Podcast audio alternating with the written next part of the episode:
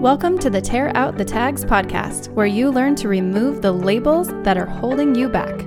Your life is increasingly defined by simple words that are meant to categorize you. These words are turned into hashtags, making you feel stuck with a limited definition of what you can be in this world.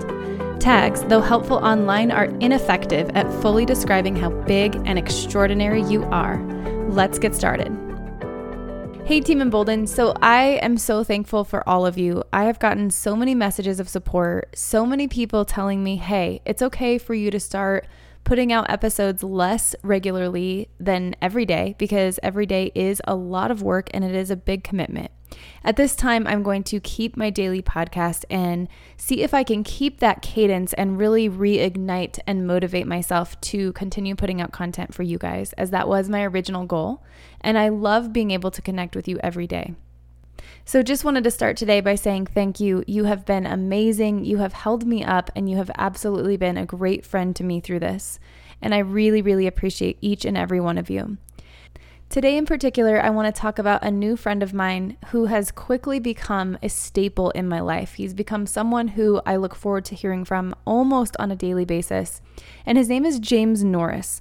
So, James is an incredible human being. He has cerebral palsy and he lost 65 pounds by getting active and figuring out what his body was able to do. So, he actually lifts weights and hits the gym probably close to 10 times harder than I do in a single day.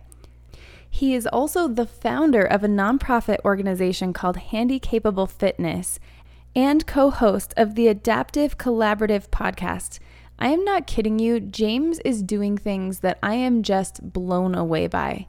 And he removes tags and labels that he is wearing and that are threatening to block him on a daily basis. And not only is he doing amazing things, he is sharing his entire journey with all of us. And I feel so blessed to be part of that audience. But I gotta tell you, I got a message from James with regards to this situation that I'm walking through right now. Actually, I've gotten a lot of messages of support from James.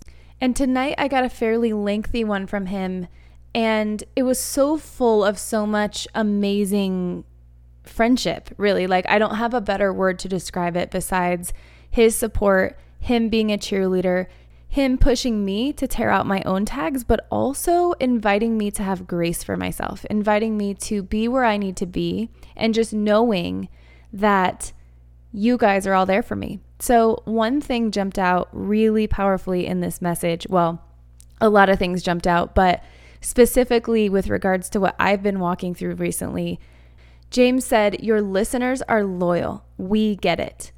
Now, not only did he say, My listeners are loyal, that all of you are loyal, but he also said the word we. So he included himself in that loyalty.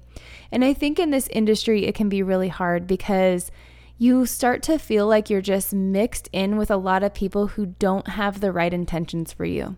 There are a lot of speakers and thought leaders who are amazing and incredible, and there are also a lot of salesmen. There are a lot of coaches trying to sell very templated programs who are willing to move you forward, but on a very specific path that they've created, not on the path that belongs to you.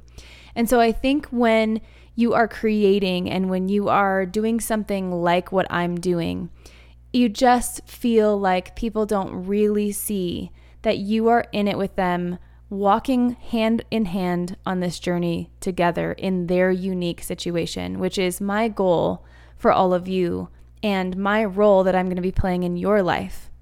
And I think in general, this word loyalty is something that so many of us feel like we don't have in our lives.